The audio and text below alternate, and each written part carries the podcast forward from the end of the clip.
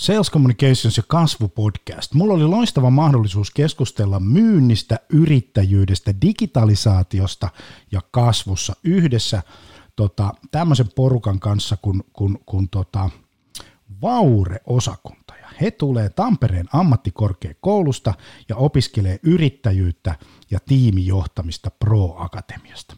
Me juteltiin semmoinen tunnin verran näistä aiheista ja mulla oli erittäin hauskaa. Opiskelijoilla oli mukavia kysymyksiä, nuoret on kivoja ja tästä haastattelu on.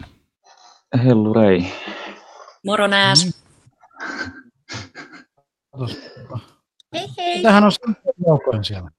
Juu, me ollaan 16-henkinen tiimiyritys, joka koostuu opiskelijoista. Me tullaan kaikki vähän eri taustoilta ja ollaan tämmöinen sekalainen sakki. Meillä on nyt semmoinen vuosi tässä opintoja takana. Ja ehkä sen verran lisäisin vielä, että tosiaan yrittäjyyttä ja tiimijohtamista opiskellaan Tampereen ammattikorkeakoulun Proakatemialla. All right. Teillä on kysymyksiä, eikö näin? Tietyllä tapaa niin pilkottiin nämä meidän kysymykset 3 teemaan, että on toi myynti, sitten se digitalisaatio ja yrittäjyys tai tulevaisuuden yrittäjyys ja sitten kasvu. Ja mä mietin vaan, että mistä me halutaan ekana keskustella. Mun mielestä mennään ihan sen agendan mukaan, mikä teillä on. Tai mitä te haluatte käydä läpi, että mä oon niin kuin ihan tähän tunnin varannut jo. Niin. Mennään sillä eteenpäin. Loistavaa. Ensimmäinen siis tämmöinen kyssäri, kun me pohdittiin tätä kasvupuolta meidän tällä porukalla, niin on semmoinen, että miten sä määrittelet ton kasvumarkkinoinnin tai growth hackingin, että se on semmoinen mielenkiintoinen ehkä tulevaisuuden tämmöinen aihe, niin miten sä määrittelet kasvumarkkinoinnin? No oikeastaan jos lähdetään niin kuin siitä, että sulla on kasvumarkkinointi ja growth hacking, jotka on niin kuin 2 eri asiaa. Ja meille kasvumarkkinointi tarkoittaa sitä, että dataohjautuisesti tehdään myynnin ja markkinoinnin toimenpiteitä niin, että pystytään tuottamaan pienemmillä investoinneilla suurempia tuloksia. Ja se kasvu itse asiassa syntyy siitä, että jos sä parannat niin kuin 2% koko ajan ja se kasvu kumuloituu, niin sä saat pitkässä juoksussa parempia tuloksia. Esimerkiksi sillä tavalla, että jos sä niin kun kasvat 1% vaikka viikossa tai kuukaudessa, ja sä teet sitä niin kun 10 kuukautta putkeen, niin se kerroinhan on silloin, eikö niin, 1 × 0,1. Jos sulla on 1 000 € rahaa, ja sä kerrot sen, otetaan tuosta 1 000 € rahaa, sä kerrot sen 1,01, 1,01, 1 kerran, 2 kertaa, 3 kertaa, 4 kertaa, 5 kertaa, 6 kertaa, 7 kertaa, 8 kertaa, 9 kertaa ja 10 kerran, niin sulla on sen jälkeen 1 104 € rahaa. Eli se on 11% kasvanut se sun business niin kuin sen 10 kuukauden aikana, jos sä muistat kasvaa 1% kuukaudessa. Ja se, mikä siihen liittyy oleellisesti, on dataohjaus. Eli sä tiedät että mistä sun liidit tulee, ja nimenomaan niin kuin tässä kohtaa ehkä verkossa tapahtuvan, voi se olla niin kuin online, offlinejakin, että ei se nyt niin kuin sitä sulle pois. Sä tiedät, mistä sun liidit tulee, sä tiedät, ketkä on kannattavammat kanavat, sä tiedät, paljon sä laitat markkinointiin rahaa, sä tiedät, paljon sun markkinoinnin investoinnin tuotto on, sä katsot tuloslaskelmasta sen, että paljonko me oikeasti laitetaan tähän touhun rahaa. Ja sit sä katsot niitä tuottoja ja määrittelet siihen, että sun sijoitetun pääoman tuotto pitää olla X. Ja sitten kun mennään siihen growth hacking puoleen, niin sitten sä haet niin kuin erilaisia toimintamalleja, kanavia, niin kuin holistisesti käyt läpi sitä sun bisnestä, että mikä toimii kaikkein parhaiten.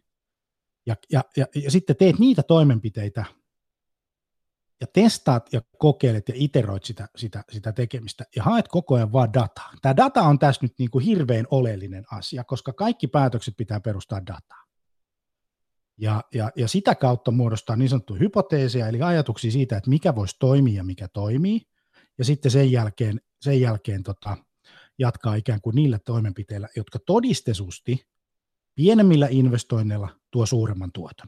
Sitä on ehkä kasvumarkkinointi, niin kuin se, miten me se määritellään, ja sitten growth hacking, miten me se määritellään. Mä annan yhden esimerkin, jotta asiat on konkreettisia. Kun sä teet esimerkiksi maidontaa, sulla on lukemattomia eri kanavia käytössä, missä voit tavoittaa sun ihanne asiakkaat, sun ihanne yritysprofiilit ja ihannet asiakkaat. Mutta mistä sä tiedät, mikä toimii ja mikä ei? Sun pitää dataa analysoida, että ensinnäkin mikä kanava toimii, mitkä mainosmuodot toimii, mitkä viestit toimii. Ja jos ajatellaan perinteistä markkinointia, vaikka lehti- tai aikakauslehtimiinontaa tai jotakin tämän tyyppistä, tai vaikka televisiota tai jotain muuta, niin kun se mainosfilkka tai se mainos on luotu, niin sä et enää hakkeroi sitä ja muuta sitä. No nyt kun otetaan kasvumarkkinointi, data ohjattu, enemmän tuloksia pienemmillä investoinneilla, ja sitten growth hacking siihen mukaan, niin se ensinnäkin sä katot, että sä paat Googlet, sä paat LinkedInit, sä paat Facebookit, sä paat Instagramit, sä paat kaikki mahdolliset kanavat, mitä kautta sä voit digitaalisesti tavoittaa ihmisiä. No sitten sä julkaiset jokaisen kanavaan, siellä on 5-6 erilaista mainosmuotoa, niin sä julkaiset sinne, jos et sä tiedä, miten ne kanavat toimii, niin sä julkaiset jokaiseen kanavaan mainosmuotoon. Ja sä julkaiset sinne 10-15 erilaista mainosta samasta asiasta. Sitten sä ajat niitä 2 päivää ja sä katsot, että mitkä kanavat alkaa toimimaan tai toimivat, ja sitten sä haet konversiosuhdetta. Eli sitä suhdetta, jolla sä vaihdat sen sun huomion esimerkiksi liideiksi tai kaupoiksi. Jos on verkkokauppa, niin suoraan konversiokaupoiksi.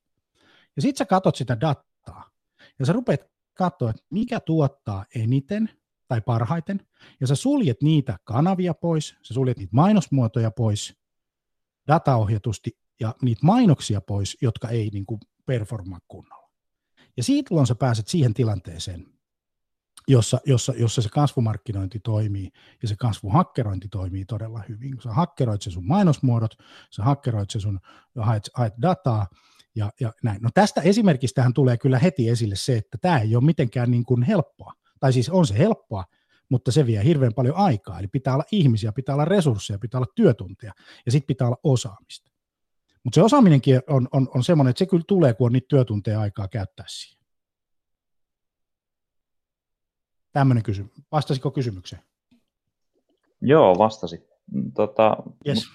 Tietyllä tapaa noi aika pitkälti linkittyy toisiinsa, että ne kulkee vähän käsi kädessä. Sillä growth hackingillä luodaan pohjaan sille kasvumarkkinoinnille. Että sillä niin etsitään niitä väyliä. Ehkä ne on toistensa serkkuja tai veljeksiä tai sisaruksia joka tapauksessa. Kyllä, just näin.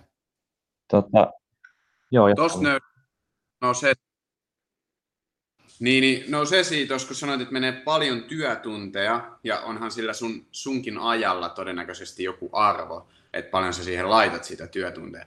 Niin nyt tällaisen pienen yrittäjän näkökulmasta, niin mitä ne on ne ehkä isoimmat väylät, mitä mun kannattaa seurata, että enhän mä voi takertua jokaisen pikkumurusen datan seuraamiseen, koska se ei ole vielä tässä kohtaa olennaista. Sehän on eri asia jossain miljardiluokan bisneksessä, niin uhrata yhden henkilön niin kuin työtunnit etsimään niitä murusia. Mutta ehkä niin kuin, mitä sä näkisit meidän kohdalla, että mitä meidän kannattaisi seurata? Konversiosuhde. On se sitten saitti-trafiikki ja sieltä saadut liidit ja sieltä saatujen liideistä tulevat niin kuin kaupat ja eurot. Ne on ehkä semmoiset. Mä seuraisin suoraan konversiosuhdetta, eli sitä vaihtosuhdetta, kuinka hyvin teidän verkkopresenssi muuttaa sitä liikennettä, jota te hankitte, siis huomiota. Siis huomio on tässä kohtaa niin kuin arvotavaraa. Asiakkaat katsoo teidän jotakin sisältöä, jotakin, mitä ikinä tahansa. Ja kuinka paljon se konvertoi sitten niin kuin potentiaalisiksi uusiksi asiakkaiksi. Se on ehkä tärkeä, koska se ei ole enää rahakysymys. Moni menee harhaan muuten tuossa mainonnassa siihen, että pitää olla isot budjetit. Ei pidä olla isot budjetit. Ei missään tapauksessa pidä olla isot budjetit. Pitää olla toimivat budjetit. Ja se tarkoittaa silloin sitä, että pienillä kun se analysoidaan ja optimoidaan, niin voidaan saada aika hyviä konversioprosentteja. Annan esimerkin taas. Facebook on tällä hetkellä B2B-kanavista kaikkein paras konvertoimaan liidejä sopuhintaan. Noin 2-3 euroa B2B-liidi on semmoinen hyvä. Voi olla sitten, että jossain tapauksessa menee lähelle 10 euroa. Ja toinen on LinkedIn. Nämä 2 kanavaa, niin sä pystyt semmoisen muutaman satasen budjeteilla, jos sulla on 3 euron liidihinta, niin sä aika äkkiä kaivat sieltä sitten satasella niin sen 30-40 liidiä suurin piirtein. Eikö näin? Ja no, nyt se kysymys kuuluu, että minkälaisia liidejä sä sitten saat. Eli siinä tulee sitten myynnin toimintakysymykseen. Eli kuinka nopeasti ollaan asiakkaan kanssa keskustelemassa, missä kanavissa, tarjotaanko itsepalveluvaihtoehtoja. Jos mä olisin pienyrittäjä, niin mä automatisoisin kaiken mahdollisen, ja olen mä nyt aika pieni yrittäjä joka tapauksessa, että meitä on 1,5 miljoonaa liikevaihtoja 10 henkeä, mutta niin meillä itselläkin on se tilanne, että ei meillä ole niinku aikaa hirveän paljon käytettäviksi, varsinkin kun on niin sanottu non-billable-tunteja, että ne niistä ei Se on tietysti markkinointi-investointi, mutta automatisoi kaikki mahdollinen, mitä vaan pystyt, ja tee itse palvelu. Mä annan taas esimerkki. Jos sulla ei ole hirveästi aikaa, niin esimerkiksi myyntikäyntien buukkaaminen on hirveän raskas prosessi. Se ei skaalaa yhtään, se vie sulta kamalasti aikaa, mutta jos sä käännätkin sen sillä tavalla, että sen saman ajan sä tuotat sisältöä verkkoon, joka kiinnostaa sun asiakkaita, ja annat asiakkaalle mahdollisuuden itse varata sun kanssa ajan tai kysyä. Mulla on tänään, oma esimerkki, mulla on tänään ja viikonlopun aikana varattiin muutama keskustelutuokio mun kanssa ihan suoraan verkon kautta. Ja tänä päivänä mä olen jättänyt yhden tarjouksen ja käynyt kahden kanssa dialogia LinkedInin Messengerissä. Sähköposti on aika hiljainen kanava. Eli sen sijaan, että käytetään manuaalisia työvaiheita, niin käytetäänkin automatiikkaa ja koitetaan tehdä se asia sille asiakkaalle helpoksi. Mehän monta kertaa ajatellaan, että tämä maailma olisi 8-4 tai 9-5 maanantaista perjantaihin, mutta itse asiassa se ei pidä paikkaansa. Meidän maailma on 24/7/365, se on luultavasti tässä laitteessa, eli kännykässä. Moni markkinoija menee siinä harhaan, että ne kuvittelee, että ne on jollain ihmeellisellä toimialalla, jossa pitää toimia tietyllä tavalla. Mutta ne ei ymmärrä sitä, että kun ne katsoo, tai itse asiassa pitäisi katsoa Google Analyticsista, mihin aikaan vuorokaudessa mun verkkosivuilla on trafiikkia. Ja ottaa siitä 30 päivää, 60 päivää, 90 päivää joka tapauksessa, niin rupeaa huomaamaankin, että siellä rupeaa olemaan lauantai-aamuna, sunnuntai-iltana, lauantai-iltana, perjantai-iltana, maanantai-aamuna 6:30 trafiikkia. Ja kysymys kuuluu, että ootko sä silloin palvelemassa asiakkaita, kyllä vai ei? Ootko sä silloin paikalla?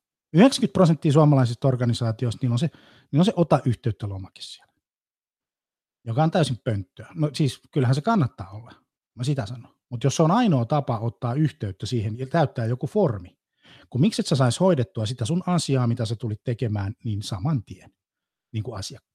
Eli semmoinen niin sanottu termistö kuin kitkan poistaminen asiakkaan ostoprosessista, niin se olisi hyvä ymmärtää. Eli itse palveluksi vaan niin paljon kuin pystyy.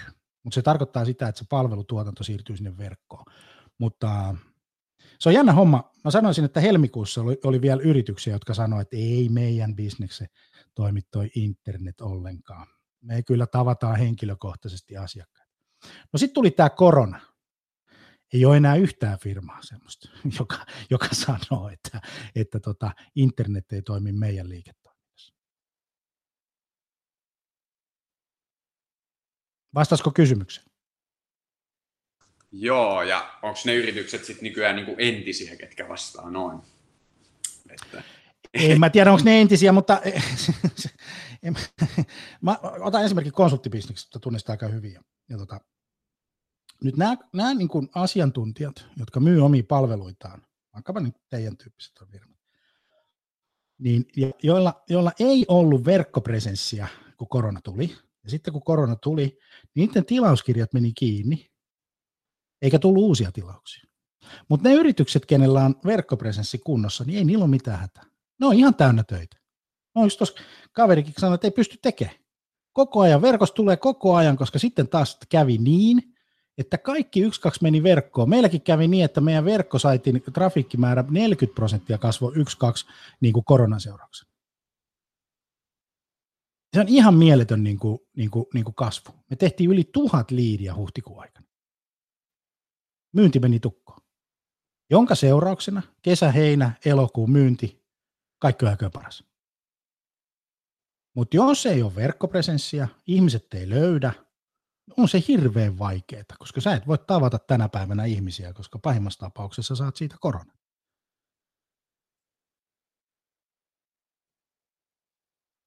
niin what's the alternative?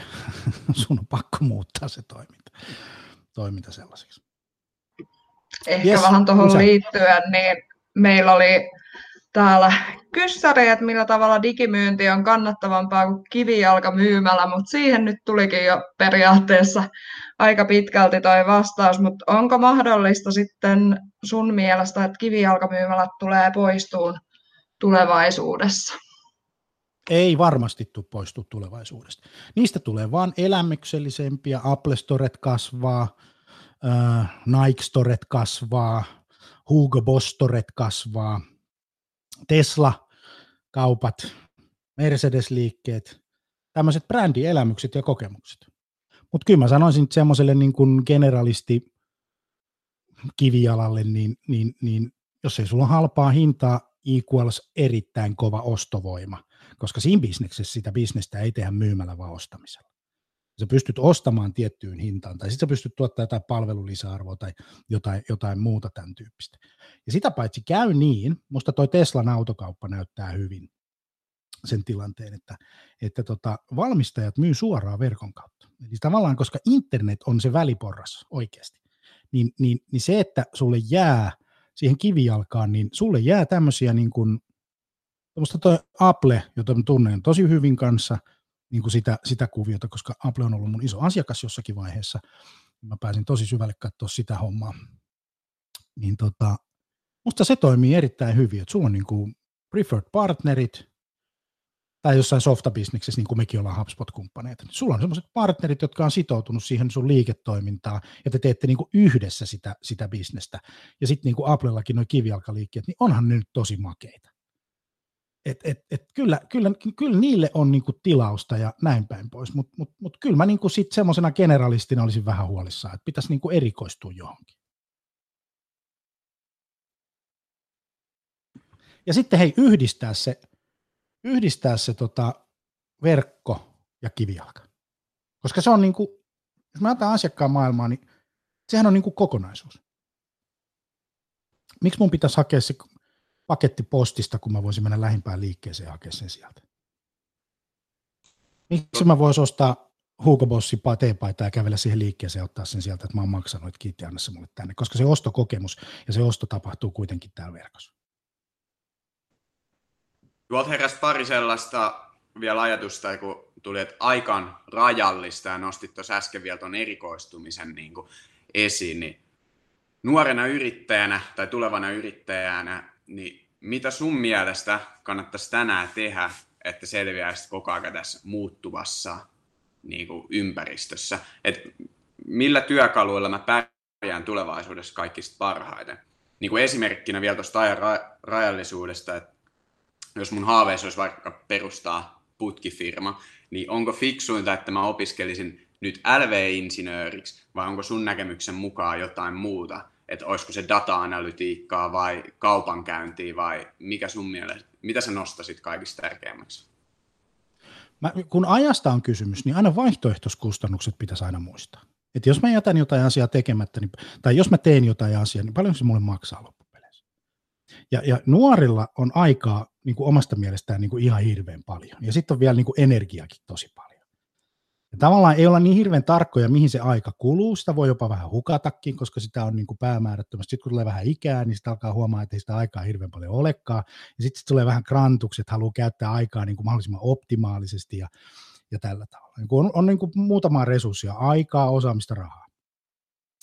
Ja jos sä käytät sun ajan fiksusti, niin sä mietit, mistä sä saat parhaan mahdollisimman tuoton sille asialle, jota sä haluat tehdä. Jos sä pyörität bisnestä, niin sulla ei hirveän paljon aikaa katsoa Netflixiä. Sulla ei ole hirveän paljon aikaa tavata frendejä ja ryypätä viikonloppuisin. Koska sun aika luultavasti menee siihen, että sä haluat kehittyä paremmaksi, sä opiskelet, sä oot Googlessa ja sä oot Twitterissä ja sä oot joka paikassa ja sä koetat kouluttaa itseäsi, ymmärtää se, että missä maailma makaa. Ihan yksinkertaiset niin kuin trendit, niin kuin että marketing trends 2021, Twitterin hakukenttään niin alkaa tulee ja sä saat niin kuin 5 minuutissa aika käsityksen, mitä tapahtuu. Et mulla itsellä muuten ei ole telkkaria, mutta mulla on elokuvastudio. Jos mä haluan katsoa leffan, niin mä katson sen leffastudiosta 150 tuuman screeniltä.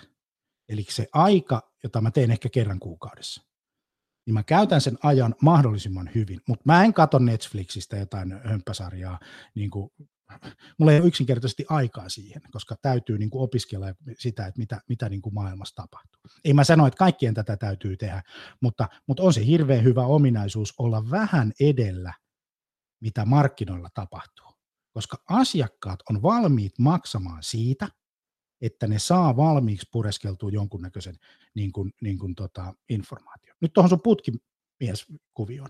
Niin, jos mä haluaisin perustaa putkifirman, niin en mä nyt menisi koulun penkille opettelemaan, miten putkia tehdään, vaan mä käyttäisin yhtä resurssia, joka on raha, ja mä palkkaisin maailman parhaan tai Suomen parhaan LVI-suunnittelijan pääsuunnittelijaksi, tai jos se toimisi. Ja mä palkkaisin sitten niitä putkareita jollain systeemillä, ja mä rakentaisin internettiin sellaisen myllyn, jossa olisi putkivaurio, putkimies Espoo, putkimies Kauniainen, putkimies Helsinki, putkimies Turku, putkimies Pispala, putkivahinko, eiks niin, mitä tehdä kun lavuaari vuotaa, ja mä vallottaisin se internetin, ja sit mä kertoisin, ja mulla olisi videoita siellä, ja me tehtäisiin yhdellä niiden putkareiden kanssa. Seuraskaan muuten Matti Perkkiö Lämpö1:stä, mitä se tekee tuolla sosiaalisessa mediassa, ja se kaveri myy lämpöpumppuja.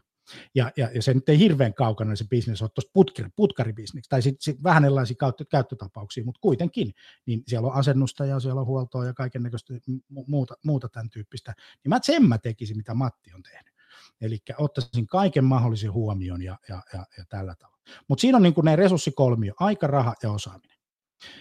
Ja perusihmiset yleensä käyttää aikaa, koska ne haluaa käyttää rahaa, josta syntyy sitten se että ne vaihtoehtoiskustannukset saattaa olla suuremmat kuin sitten se varsinaisen niin kuin asian hoitaminen rahalla. Taas esimerkki, jotta asiaa ymmärtäminen. Miksi minä en siivoo viikonloppuisin? Mulla käy siivoja. Koska jos minä alan siivoamaan viikonloppuisin, niin meidän perheellä on kaikilla asiat huonosti lauantai-aamuna. Koska luultavasti mun pitää herätä hirveän aikaisin, jotta mä voin käyttää sen lauantai-päivän sit omiin harrastuksiin, joka tarkoittaa silloin sitä, että mun 3 lasta, mun täytyy herättää ne näin aikaisin. Ja sitten sen jälkeen ne ei saa nukuttua, ja sitten mä kiusaan niitä, sitten mä tunnen turhuuden kokemusta siitä asiasta, että kukaan ei kiinnosta ja ketään ei välitä, kun minä olen täällä siivonnut, ja sitten loppupeleissä mä oon pilannut kaikkien viikonloppu. Sen sijaan, että mä maksan pikkasen alle 100 € joka perjantai siivoajalle, joka tulee 9 ja lähtee 3, ja koko kämppä on putsis clean. Ja lapsia ei harmita, minua ei harmita, ketään ei harmita, kaikki on iloisia ja onnellisia, mutta mä uhraan sen rahan, jotta mä säästän sen ajan, jotta kaikilla on kivaa. Ne vaihtoehtoiskustannukset on ehkä tärkein asia, mitä kannattaa niin kuin miettiä, varsinkin alkavalla yrittäjällä. Ja siinä niin kuin pointtina on se, kun mun isä, joka on nyt eläkkeellä, mutta teki konsulttitoimintaa ja teki erilaisia niin kuin bisneksiä ja muuta tämän tyyppistä. Kun mä lähdin aikanaan 20 vuotta sitten konsulttiliiketoimintaan, niin se sanoi mulle hyvin, että Jani, niin. Se konsultointi on kuule semmoista kivaa puuhaa, että sitä voi konsultoida niin paljon kuin haluaa, kun löytää vaan kenelle konsultoida. Ja sitten me käytiin hirveä keskustelu, se on muuten elämänneuvoista yksi parhaita. Sitten me käytiin kauhean keskustelu, ja se opetti mulle, että kaikki aika, mitä sulla vaan on, niin käytät myyntityöhön.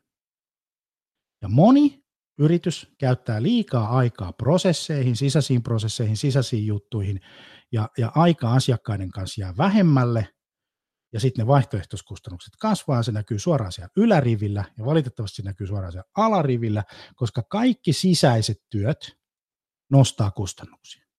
Eli pitäisi pyrkiä niin kuin sitä sisäistä työmäärää vähentämään ihan minimiin, vaikka ostamaan mieluusti palvelulla, eli käyttää siihen resursseja nimeltä raha, jotta saadaan parasta mahdollista osaamista, jotta voidaan keskittää kaikki aika siihen asiakaspalveluun, koska jokaisen yrityksen perustehtävä on tämä, Peter Drucker, luoda asiakkuuksia ja ylläpitää niitä. Mitä muuta perustehtävää firmalla ei ole? No sit voi olla ihan kiva olla, että on kiva työpaikka, ja kun se kiva työpaikka voi olla niin monessa muuskin paikassa, sit voi olla eettisiä asioita, voi olla kaiken näköistä muuta, jotkut on perusahreita rahalle, se on huono motivaattori pitkässä juoksussa, kun pitää olla jotain muutakin merkitystä siinä niin kuin hommassa, mutta asiakkaiden kautta nämä hommat tulee. Eli sinne kaikki paukut, mitä on. Raha, aika ja osaaminen. Niin 1-2 alkaa tapahtumaan ihmeitä, kun viettää aikaa asiakkaiden kanssa. Sitten.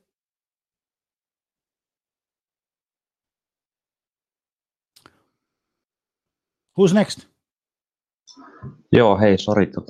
Täällä kynää sauhuu semmoista tahtia, että pitää keskittyä siihenkin välillä. Miten sä näet tämän niin kuin tietyllä tapaa tämän kannattavan kasvun? Jos ajatellaan tämmöistä niin startup-pöhinää, että haetaan hirveitä rahoituskierroksia ja lähdetään siihen semmoiseen niin kuin startup-pöhinään mukaan ja 3 vuotta tehdään niin kuin liiketoimintaa ilman minkäänlaista tavallaan ehkä niin kuin kannattavuutta, mutta haetaan se rahan ulkopuolelta. Niin onko se sun mielestä semmoinen väylä, mikä on niin kuin fiksu ja kannattavaa lähteä tuommoiseen maailmaan, vai just tämä, mistä ehkä puhuttiinkin aikaisemminkin, että lähtee lähes niin kuin nollabudjetilla luomaan itse sitä tavallaan toisella tavalla sitä. Et missä sä näet, mihin tämä niin kuin tavallaan yrittäjyys on menossa, jos vertaa tuohon nyt hirveästi sillä vaan startup-pöhinää? Niin, ehkä mä tuossa startup-pöhinässä miettisin sen, että mikä on se niin kuin se total accessible market, että mikä on se markkinoiden koko, että musta tuntuu, että sijoittajia ei hirveästi kiinnosta, jos se markkinoiden koko on kauhean pieni. Nyt varmaan yksi semmoinen asia, mikä olisi tosi tärkeä, on se, että siellä on joku iso trendi, joku megatrendi juttu, mitä alkaa tapahtumaan. Ehkä nämä 2 asiaa, mutta sitten toi että en mä osaa sanoa, musta niinku toi, kaikki, jos ei se niinku se tuote ole, jos on yhtään asiakasta, niin ei se kauhean vakuuttava niin kuin ole. Kuka siihen rahaa laittaa? Jos sulla ei niin kuin yhtään, että sulla on vaan niin kuin pelkkä idea. Näistä voisi pääomasijoittaja. Mä en ole pääomasijoittaja, niin mä en niin kuin silleen. Mutta kyllä mä niin kuin voisin lähteä siitä lähtökohdasta, että jos ei kukaan osta sitä sun tuotetta tai palvelua, niin sehän on silloin täys paska. Siis sehän on susi. Siis, ja sun pitää vaan tehdä parempi tuote ja parempi niin kuin juttu. Mutta sekin onnistuu sillä tavalla, että kun viettää aikaa asiakkaiden kanssa. Minimum viable product on semmoinen termi, eli pienin mahdollinen niin kuin tuote, minkä sä voit tehdä. Niin musta sen verran kannattaa aikaa käyttää kuitenkin, että sulla on jonkun näköinen tuote. Jos sulla on palvelutuote, niin siihen yleensä riittää palvelukuvaus ja palveluprosessi, että miten tämä toimii, miten se voi ostaa ja mitä mä sillä saan. Ja sitten vaan aikaa asiakkaiden kanssa ja myyntiin. Sitten kun saa niin kuin lentoon se juttu, on muutama asiakas, siinä on vähän liikevaihtoa, niin sitten mä aloittaisin keskustelun jonkun sijoittajatahon kanssa. On se sitten enkelisijoittaja tai joku institutionaalinen tai mikä tahansa, ja lähtisin katsomaan silleen, että saataisiko me siitä niin kuin sitten vähän kasvuboostia. Mutta ensin tulee myynti, ensin tulee asiakkaat, sitten tulee kaikki muu. Tämä olisi mun niin kuin semmoinen niin kuin ohje. Sitten sulla oli siihen kannattavan kasvun niin kuin teemaan. Mä oon vähän allerginen kannattavan kasvun niin kuin termille. Mä ymmärrän, että on hirveän tärkeä kasvaa kannattavasti, mutta strategiana se on aika huono, koska se strategia pitäisi lähteä siitä, että mikä on niin kuin markkinoiden ongelma, kuka on asiakas, mikä on ongelma, miten mä ratkaisen sen ja miten mä menen sinne markkinoille, miten mä jakelen sen kuvio. Se on niin kuin enemmän strategia. Ja kannattava kasvu on niin kuin tärkeää, koska jos et sä kasva kannattavasti, niin sit sulla menee kuppinuri jossain vaiheessa ja tulee konkurssi. Et sun on niin kuin pakko kasvaa jollain kannattavuus niin kuin mentaliteetillä. Mutta jos pitäisi noista 2 valita, kasvu vai kannattavuus, niin kyllä mä sen kannattavuuden sitten kuitenkin valitsisin. Koska jos sä oot kannattava, niin sun on niin kuin helppo vaihtaa sinne kasvusektorille, kun sun tase on kunnossa. Eli tase, niin kun sun oma pääoma, sulla on niin kuin rahaa, niin sä voit tehdä sillä rahalla oikeastaan mitä vaan. Mutta jos sulla ei ole rahaa, niin sä et oikein voi tehdä mitään, siitä muodostuu sit kasvun estekin tietyllä tavalla. Ja sitten kun katsoo noita startup-pöhinää. Mulla on muuten semmoinen jakso YouTubessa, kun apurahayrittäjä ei ole yrittäjä. Kannattaa katsoa. Jos sä kasvat, sulle ei ole, ja sä et ole kannattava, niin sulle ei ole rahaa. Se menee se kuppinuri jossakin vaiheessa. Eli kyllä se, niin kuin se kannattavuus on ja taseen kasvattaminen. Mä oon itse ollut hirveän huono siinä taseen kasvattamisesta, kun mä oon just mennyt siihen haippiin, että pitää kasvaa. Ja sitten loppupeleissä, kun katsoo, että kuinka moni sieltä sitten niin sit startup-genrestä siinä vaiheessa, kun sijoittajien usko ja rahat loppuu, niin lähtee enää nousuun. Jos se on vaan niin niillä rahoilla menty ja siellä ei ole niin bisnestä, niin niin on se aika vaikeaa. Et mieluummin kannattava. Ja sitten se kannattavuus luo semmoisen vapaudenkin, että sä voit tehdä mitä haluat. Ja sä voit niinku testata ja kokeilla ja muuta. Ja jos sieltä lähtee lentoon, niin ihan hyvä juttu. Sitten mä varoisin niitä manuaalisia työvaiheita ja kaikkea sellaista, mikä siihen liittyy niinku siinä kannattavuudessa. Ja sisäisiä prosesseja. Että mitä enemmän yritys käyttää sisäisiin asioihin ja oman toimintansa kehittämiseen rahaa ja aikaa, niin sen vähemmän sillä aikaa olla asiakkaiden kanssa. Yleensä tällä tavalla. Ja sitten kun toiseen pyllistää, niin kumartaa, niin toiseen pyllistää. Ja asiakkaalle nyt ei hirveästi kannata pyllistellä.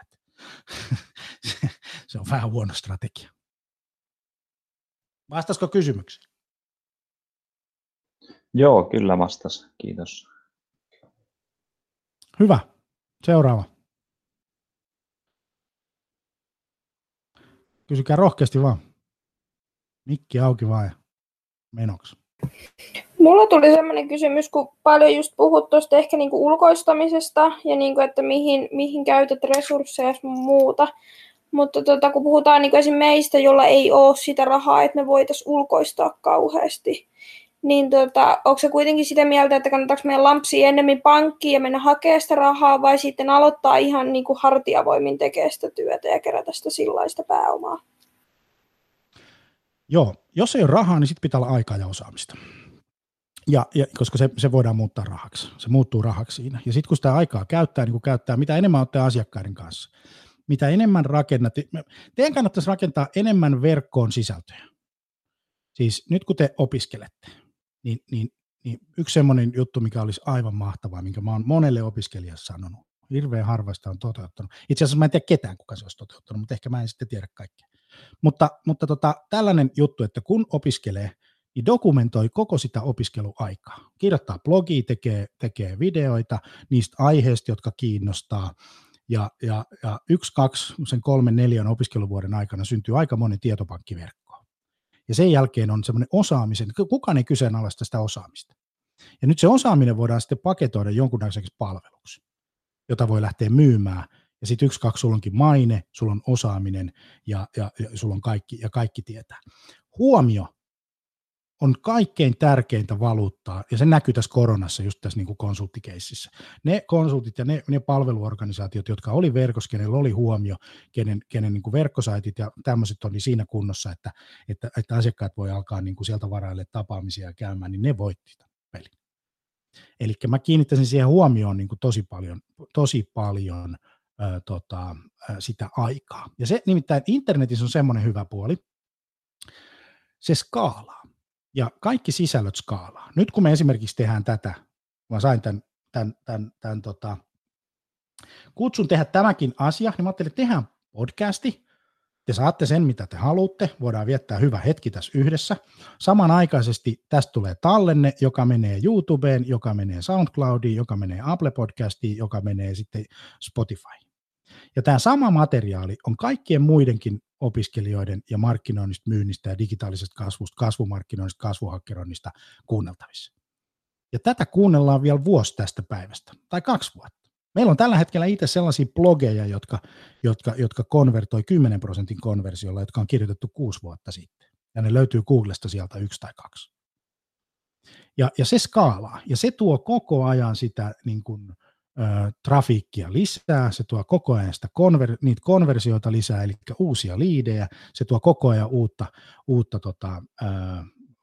uusia asiakkaita. Eli mä kiinnittäisin sen ajankäytön skaalaavan sisällön, digitaalisen sisällön tekemiseen ja vahtisin sitä konversiosuhdetta, eli jos me tehdään blogi tai podcasti tai ehkä podcasti ei toimi sinällään, mutta vaikka webinaari, niin kuinka paljon me saadaan potentiaalisia asiakkaita sinne ja kuinka monta asiakasta me siitä saadaan.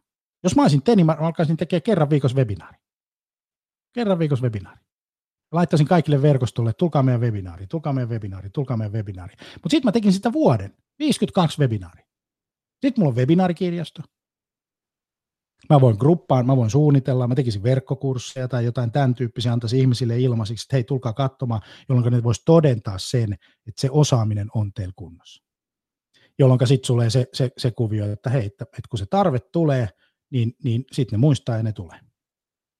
Ja pitäisi huolta myös siitä, että teet löydetään, kun haetaan, siis ei teitä, mutta asiakas löytää ratkaisun ongelmaansa teidän kautta. Ja sitten kun te teette projekteja, teille tulee asiakkaita, niin mä pitäisin huolen siitä, että se työ on niin hyvin tehty, että se asiakas suosittelee teitä. Eli kaksi asiaa, tulla löydetyksi jollain keinolla ja tulla suositelluksi. Ja ajankäyttö siihen, että kaikki se materiaali, jota teet, on skaalaavaa materiaalia. Ei kannata tehdä niin kuin tänä päivänä töitä, joka ei skaalaa. Eli siis ihmistyösuorite, joka tehdään kerran, se ei niin kuin skaalaa. Mutta jos ihmistyö laitetaan verkkoon, annetaan mahdollisuus yleisölle sitä sisältöä kuluttaa, niin 1-2 syntyy tilanne, jolloin se alkaa skaalaamaan. Jolloin kun pitää huolen jatkuvasta sisällöntuotannosta, niin pitää myös huolen siitä, että jatkuvasti on huomiota. Se tulet löydetyksi koko ajan, enemmän ja enemmän ja enemmän. Kun palvelutuote on kunnossa, niin sitä suositellaan, ja se suosittelukanava on kaikkein luotettavin sitten kuitenkin. Eli jos joku suosittelee, teidän asiakas suosittelee toiselle asiakkaalle potentiaaliselle, se tulee sitä kautta, niin se uskoo sitä kaveria. Enemmän kuin se uskoo teitä, että olette hyviä ja kaikennäköistä tämän tyyppistä. Eli silloin se palvelutuote pitää olla kunnossa. Asiakkaan pitää saada mitä se haluaa, sen pitää yllättyä positiivisesti.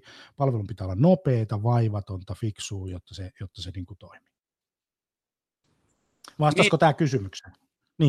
Niin, eli sellainen 2 viikon välein julkaistava essee tuolla Proakatemian esseepankissakin voisi tehdä tämän saman tehtävän. Ja en maininnut ihan turhaa tuota Proakatemiaa, jos tämä podcasti menee kuulemma tuhansien kuulijoiden kuultavaksi, että sieltä löytyy meidän opiskelijoiden kirjoitukset. Ja jotta... Mikä se osoite on? Proakatemia.fi vai? Mikä se on? Proakatemia esseepankki. Se laittaa Google-hakukenttään, niin löytyy kaikkien meidän yrittäjyysopiskelijoiden niin kirjoittamia esseitä. Ja V-blogi, blogikirjoitusta. Loistavaa, hei, se kannattaa käydä katsomassa. Hei, nyt semmoinen juttu, kun te teette sitä sisältöä, kun opiskelijat tekee paljon sisältöä, siis tehän kirjoitatte aika paljon, eikö niin?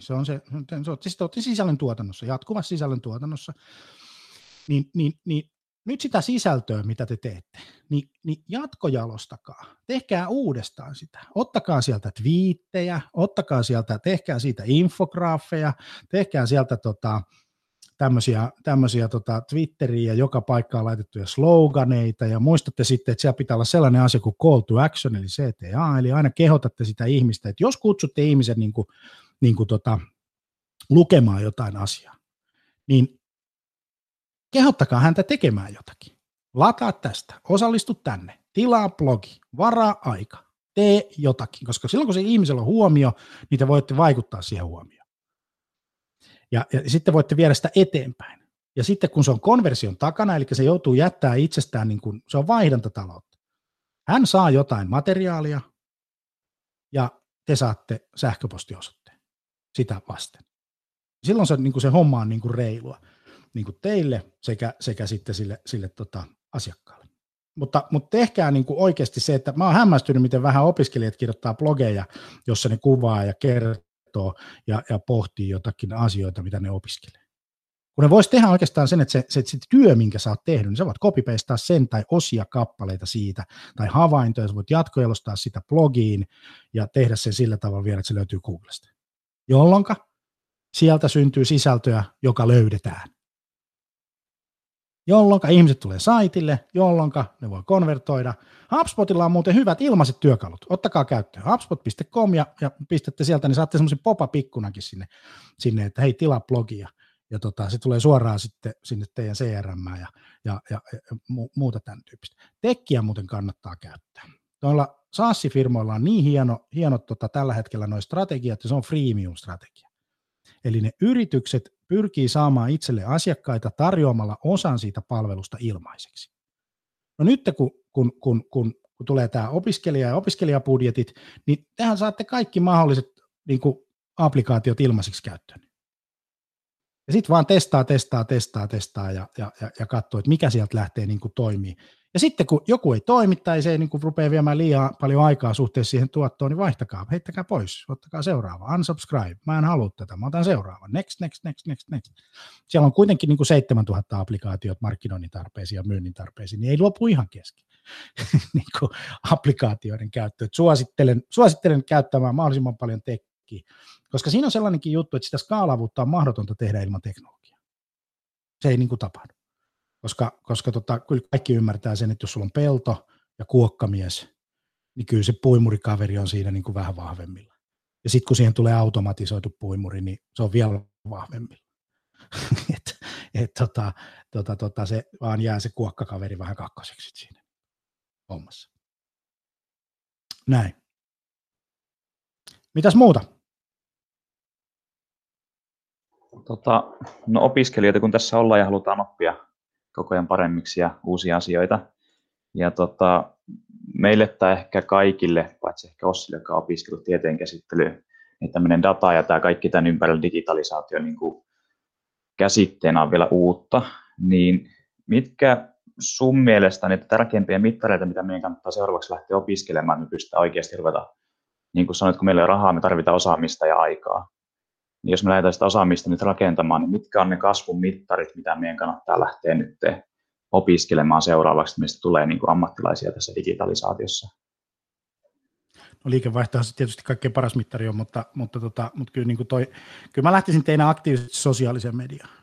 Ja sitten hei, tämmöisen huomauttaisin. Sillä ei ole merkitystä. Mä tiedän kyllä, että nuorille on tosi paljon merkitystä, mutta sillä ei oikeasti ole merkitystä, mitä teidän frendit on mieltä jostain. Niille ei ole rahaa. Niille ei ole yhtään rahaa. Ne ei osta teiltä koskaan. Jotenka niiden mielipide ei ole minkään arvoinen. Mutta mä tiedän, että se on hirveän tärkeää. Pitää olla sosiaalinen hyväksyntä ja kaikennäköistä muuta. Koska sieltä voi tulla niinku ryhmäpaine ja kaverit saattaa alkaa painaa alaspäin, kun rupeaa sosiaalisessa mediassa tekemään jotain toimintaa. Mutta sen yli pitää mennä. Mä ottaisin sosiaalisen median tosi aktiivisesti siihen. Ja sitten toinen asia, että kilpailijat, no siitä teidän ei tarvitse paljon välittää, mutta niiden kaikki, ja kollegat, niidenkään mielipiteillä ei ole mitään merkitystä.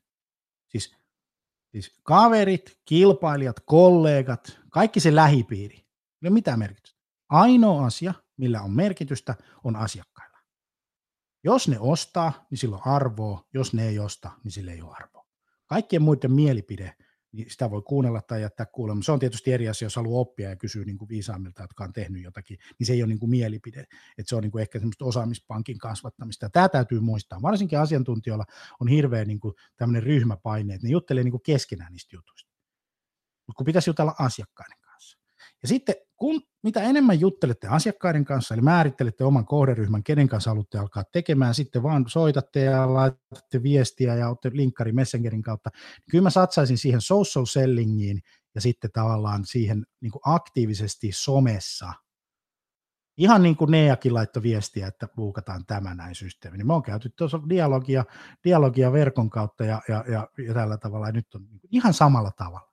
Ja sitten mä miettisin myös sitä, että jos te lähdette myymään, niin siellä on aina se asiakaspuoli on kuitenkin siitä vähän varautunut. Mutta mitä jos te tekisittekin podcast-sarjan ja kutsusitte niitä teidän asiakkaita sinne podcast-sarjaan kertomaan niiden haasteista ja haastattelisitte niitä, niin saman tien ne ihmiset tulee sinne. Siis mä sanon, että siinä on melkein 100% onnistuminen. Ja lähes kenet tahansa saatte, kun kysytte. Niin kyllä ihmiset tulee, ne haluaa jakaa tietoa. Teillä on niin hieno positio tällä hetkellä elämänvaihe, kun te olette opiskelijoita. Ei tarvitse sanoa mitään muuta kuin, että hei, mä oon tämmöinen opiskelija, meillä on tämmöinen opiskelijaryhmä, ja meillä on tämmöinen podcast-sarja, niin me haluttaisiin haastatella sua tästä asiasta. Tulisit sä tänne? Tai tehtäisikö me verkon yli tämmöinen haastattelu, ja sitten nauhoittaisitte, ettekä tarvitse mitään muuta kuin ihan tavallisen tietokoneen, ja sinne vaan se äänifaili, ja sitten sen jälkeen niin kuin jotain kanavaa kautta sitten, ja sitten sosiaalisen median kaikki jaatteet. Teillä on 16 tässä näissä, jokainen jakaa, ja siellä on keskimäärin 100 henkeä, niin teillä on 1 600, ja sitten niiden kaverit vielä, niin teillä on, mä sanon, että teillä on 10 000 niin kuin pulli sosiaalisessa mediassa. Mutta sitten siellä on hirveän paljon frendejä, kavereita ja muuta tämän tyyppistä, niin ne ei ole niin kuin merkityksellisiä tässä hommassa. Ja sieltä osa saattaa jopa laskea alaspäin sitä motivaatiota. Sanomalla, että sä oot tommonen ja sä teet vaan tommosia, että vähäksi noloa ja kaikkea muuta tällaista näin. Mutta niitä ihmisiä ei ikinä elämässä pidä kuunnella. Jos mä olisin 20 vuotta sitten kuunnellut niin kuin ihmisiä, jotka sanoivat, että yrittäminen on riskiä ja älä lähde ja tämä palkkatyö on paljon parempi ja tämä on niin kuin turvallinen ja kiva juttu, niin musta koskaan tullut tehtyä näitä asioita. mä olisin kuunnellut niitä ihmisiä. Se, mitä piti kuunnella, on niitä ihmisiä, jotka oli hypännyt sen niin kuin yli jo, eli oikeita ihmisiä. Ja sitten webinaarit ja podcastit ja tällaiset asiat, niin on ihan loistavia. Teidän opettajilla ja kaikki luennoitsijoilla, ketä teidän koulussa on, niillä on omat versiot, verkostot. Ne tuntee hirveän paljon ihmisiä. Ainoa asia, mitä teidän pitää kysyä, on kysyä, että hei, onko sulla ketään tästä aiheesta, jota me voitaisiin haastatella? Ja sitä kautta saatte tietoa sitten niiden asiakkaiden kipupisteet ja padam, voitte tehdä palvelun siihen. Sitten voitte kysyä siinä, että hei, että meillä on tämmöinen palvelu, tiedätkö sitten sä ketään, joka olisi tästä kiinnostunut?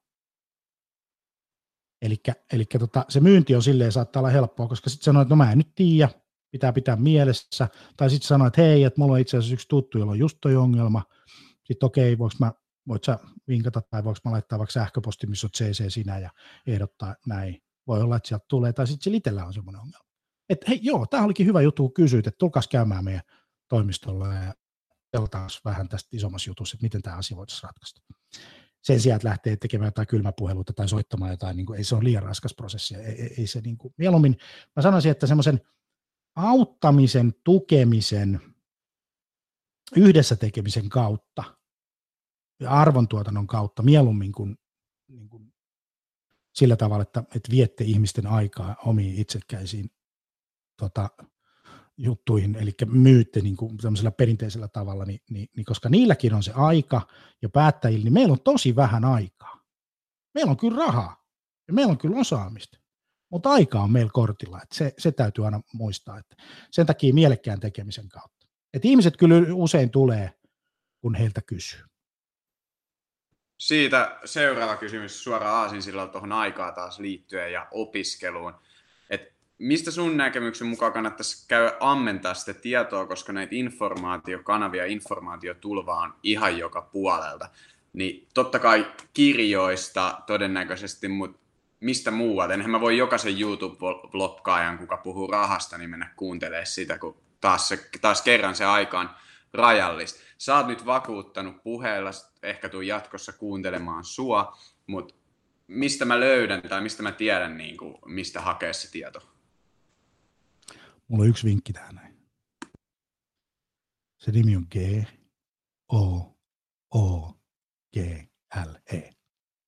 Google. Google ja sitten tämmöiset niin kuin verkostot, niin kuin mä sanoisin, LinkedIn on hyvä paikka. Twitteri on aika hyvä paikka. Mä käytän tosi paljon Twitteriä, kun mä haluan tietää jostakin ilmiöstä. Kun siinä Twitterissä on semmoinen hieno juttu, että kun sä kirjoitat sinne search-kenttään jonkun termistön, niin se hakee sulle suosituimmat valmiiksi siihen, että mitkä on tämän aihepiirin suosituimpia. Niin sä pystyt siitä nopeasti peukalolla scrollaamaan ja katsomaan, että mihin sun kannattaa niin kuin kiinnittää huomiota. Koska sitten kun sä menet siihen, että sillä on yksi klikki tai sillä ei ole niin kuin yhtään retweettiä, niin kuin, jos ei muuta ole siitä ollut kiinnostunut, ja se on ollut siinä 4 kuukautta se twiitti, niin tuskinpa sunkaan kannattaa siihen aikaa kuluttaa. Ja sama koskee niin kuin YouTubea, että katselukertojen mukaan haut katselukerrat, niin kuin se suosittuumuusasia. Ihan sama asia niin kuin ravintoloissa, TripAdvisor.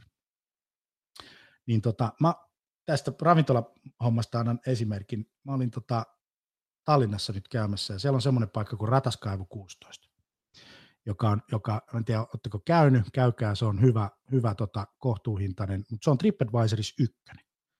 Ja sinne ei koskaan saa pöytää, sinne pitää pöytä varata. No, mä olin syömässä siellä nyt viikko sitten ja mä sitten kysyin, että miksi te olette koko ajan täynnä? Sanoin, että ne on ollut 5 vuotta täynnä joka ilta ja korona ei vaikuttanut niihin mitenkään. Tallinnassa pidettiin, tai Viro piti ravintolat auki. Ja sanoin, että ne on TripAdvisorissa 1, se riittää heille. Ja sama asia niin kuin kaikessa on se, että käyttää näitä tämän tyyppisiä niin kuin saitteja, jotka kokoo yhteen, missä on niin kuin muiden mielipiteet.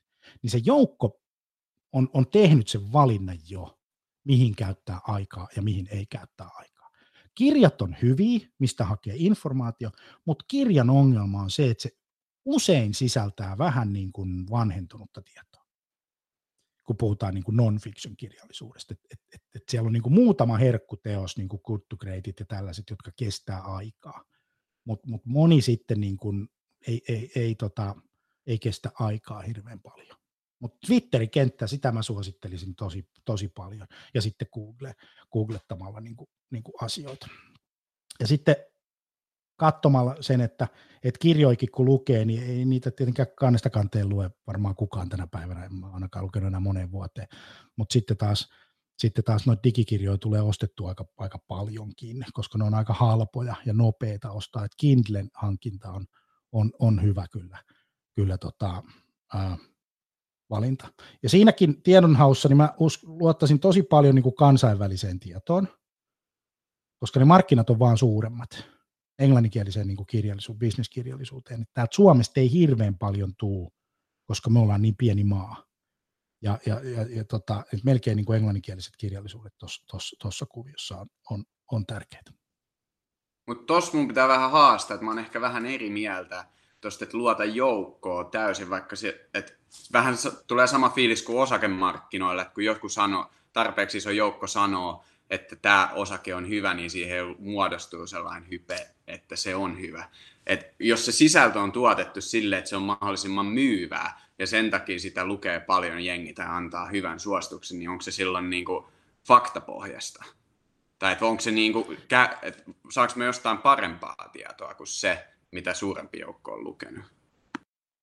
Siinä on semmoinen asia, että jos sä pääset siihen tietoon käsiksi ennen kuin suuri massa tulee, niin sittenhän sä oot niinku hyvässä paikassa, eli early adopteri. Niinku, jollain tasolla olla niinku early adopteri, mutta siinäkään kannattaa olla ihan pönttö, koska silloin tulee tehtyä ehkä ratkaisuja, jotka ei kiinnosta ketään. Ja otetaan tuosta kirjailijat, otetaan niistä esimerkki, ja muusikot ja taiteentekijät. On olemassa tosi hyviä taiteilijoita, jotka ei myy yhtään mitään. Ja sitten on olemassa bestseller-kirjailijat. Niin kumpi sä haluat olla? Onko se, jonka kirjoja ostetaan eniten? Vai oot sä se, joka kirjoittaa täydellistä äidinkieltä, mutta kirjoja ei myydä ollenkaan? Ja sitten mikä liittyy riskiin, on se, että jos muut on suositellut jotakin, tai Twitterissä nehän ei suosittele, tai tavallaan suosittele, kun ne retviittaa, mutta ne tykkää. Eli silloin tulee se esimerkki siitä, että hei, että tämä on niinku kiinnostava aihe. Ja tällaista näin. Mutta nämä on tietysti jokaisen henkilökohtaisia juttuja, jokainen voi tehdä hommat niin kuin haluaa, että kyllä mä ainakin jotenkin on sitä mieltä, että jos joku muukin on jostain asiasta tykännyt, niin saattaa olla, että siinä on joku trendi. Ja ihan oikeasti on niitä paljon niitä, jos ajatellaan esimerkiksi growth hacking, mistä tämäkin podcasti, mitä lähditte kysyä, tai kasvumarkkinointi, näin päin pois, niin eihän tämmöisiä termejä niin kuin valittavissa muutama vuosi sitten. Että kyllä ne on niin kuin syntynyt tonne noin. Ja kun menee katsomaan, niin siellä on valtavasti tulee niin kuin Google-trendit, niin kuin nämä niin kuin trendit nousee tällä hetkellä. Jossain vaiheessa sitten niin kuin tippuu ja tulee taas jotain muuta. Ja olisi hyvä olla siinä trendissä mukana vähän ennen kuin se lähtee. Niin kuin riittävällä. Niin kuin esimerkiksi meillä oli se tilanne, että me oltiin inbound-markkinointitrendissä mukana ennen kuin me nähtiin Jenkeistä, se oli iso. Sitten kaikki, mikä siellä on iso, niin se on 3 vuotta, niin se on täällä. Tai 4 vuotta. Niin 1-2 me oltiinkin sitten tehty jo hirveän paljon töitä. Kun se trendi paukkasi tänne, niin tadaa, me oltiinkin valmiina. Meillä olikin ne Google 1-positiot. Meillä olikin se kaikki sisältö niin kuin tehtynä jo näin. Mutta toivottavasti tämä vastaisi nyt kysymykseen. Onko muuta? Vielä kerkeä muutaman tekemään.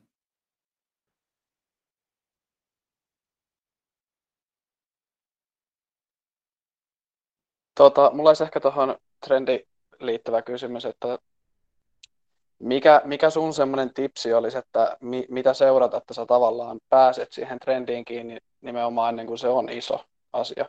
Ja varmasti on paljon semmoisia, että joihinka sitten saattaa takertua tai mennä ja niistä ikinä tulekaan trendejä.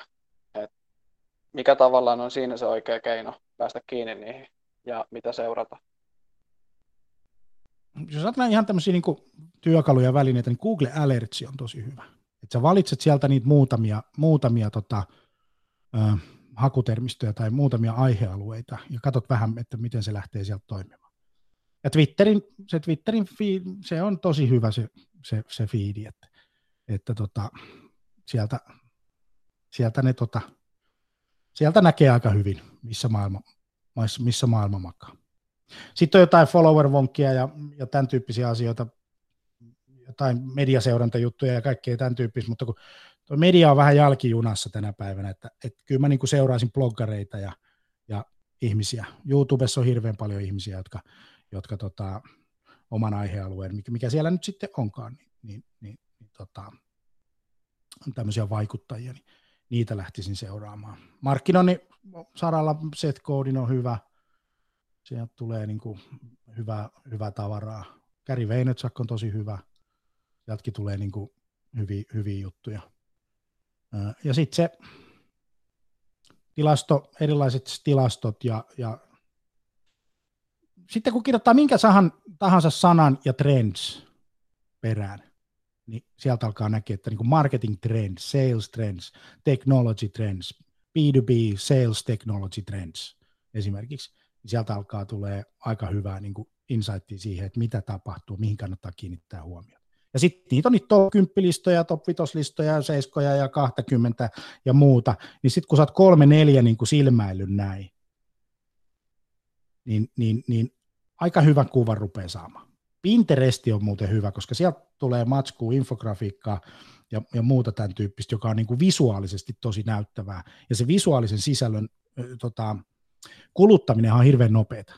Silmä aistii tosi äkkiä niin kuin, juttuja, niin ei tarvitse lukea, koska se vie taas jälleen kerran aikaa.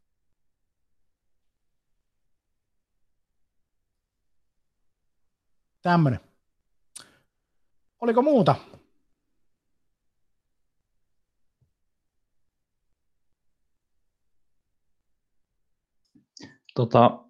No oikeastaan aika lailla niin kuin omasta puolesta kysymyksestä käyty läpi, mutta toisaalta tullaan taas siihen, että me ollaan opiskelijoita ja ei tiedetä kaikkea, eikä edes osata kysyä kaikkea.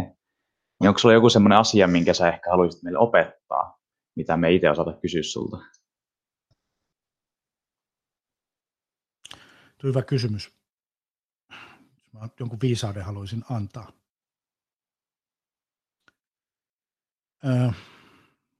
Teillä on tosi paljon aikaa. Ja ei kannata olla hirveän huolestunut, jos ei tiedä tai joku asia ei niin kuin toimi tai lähde, koska te olette noin 20 suurin piirtein. Niin teillä on 10 vuotta siihen, kun te olette 30. Ja 20 vuotta siihen, kun te olette 40. Ja 30 jälkeen alkaa vasta tapahtua. Niin jos pitäisi reppureissaa, niin nyt kannattaa reissaa. Seuraava steppi tulee sitten 50. Ja testata ja kokeilla, ja se mikä tuntuu hyvältä, niin tehdä sitä juttua. Tässä maailmassa ei tarvitse tehdä mitään, mikä ei tunnu hyvältä. Ja kun menee työelämään ja miettii niitä omia juttuja, en mä tiennyt tossa ikäisenä, mikä musta tulee isona. Niin mä nyt vaan kokeilin kaikkia juttuja. Mä tein niitä juttuja, mitkä tuntui hyvältä. Ja jos ajatellaan sitä, että kun te olette tuossa putkessa ja omille lapsillekin sanonut, että riittää, että on siinä koulutusputkessa. Se putki kantaa sieltä niin kuin valmistumiseen asti ja sieltä niin kuin työelämään. Ihan kivasti. Mutta sitten yhden semmoisen asian kyllä mä sanoisin, että kyllä tämä maailma on tehty niille ihmisille, jotka tekee töitä.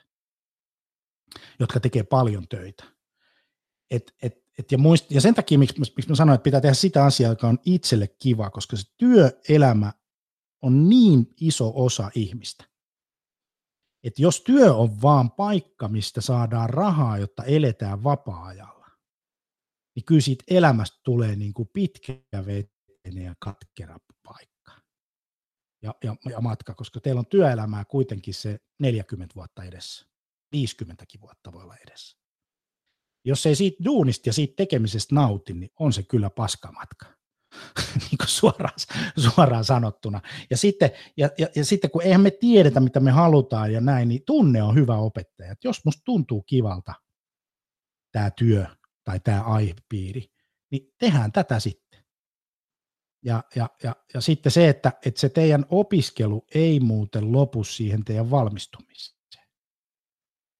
Siitä se vasta alkaa. Että se on niin kuin, kun sitten alkaa niin kuin sen duuni ja miten mä pärjään täällä ja mitä täällä odotetaan ja tämän tyyppisiä asioita.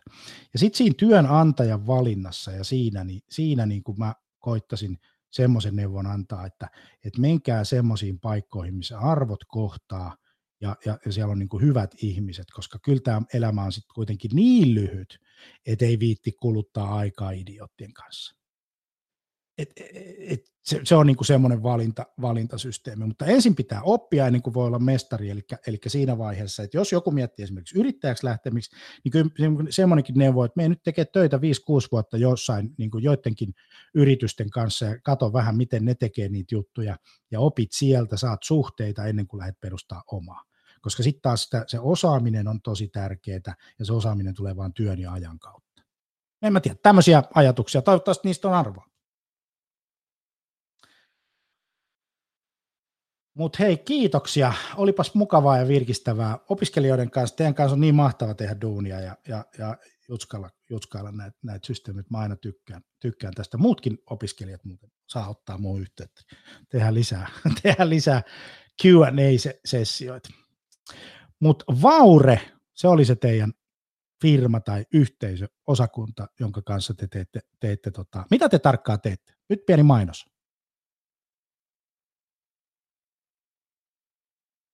No tässä on 3 liiketoimintaa tosiaan alueellaan. Tarkoitus olisi sellainen pikku parisuhdemysteeripakkaus kehitellä, se on kehitysvaiheessa. Ja sitten olisi tällainen vähän perinteisempi huutokauppatyyli, että ostetaan esimerkiksi konkurssipesää ja pilkotaan sitä pienempiä osia ja myydään erissä. Ja sitten 3 on nyt tämän hetkisen trendin mukaan lähteä maskikauppaa painatuksilla. Yritykset on pääkohdemarkkina, että he toimivat vastuullisesti, kun homma maski. Ja nyt ollaan sitten myyty käsiä ja suuta, että ollaan saatu niinku alkukassaa kasaa ja kesällä pyöritettiin tuossa Tampereen keskulta kesäkahvilaa. Niin tällaiset meillä on työn alla. Mahtava juttu, hei. Siis tämä on niinku upea homma. Tehkää tosi paljon, kokeilkaa ja testatkaa ja täällä oli minusta aika hyviä aiheita. Aina kun tekee töitä parisuhteiden kanssa, niin se ei koskaan lopu. Se bisnes on aina olemassa. Ihmiset tapaa toisiaan, eroa ja haluaa taas löytää uuden ja tehdä kaikkea tämän tyyppistä. Siellä on aina niin kuin liiketoimintaa. Maskijuttukin oli erittäin hyvä. Mutta hei, kiitos paljon. Kiitos, että sain viettää tämän tunnin teidän kanssa ja kasvupodcast ja Sales Communications oli tämä. Hyvä. Nähdään. Moro. Kiitos. Hei, kiitoksia. Paljon. Kiitos.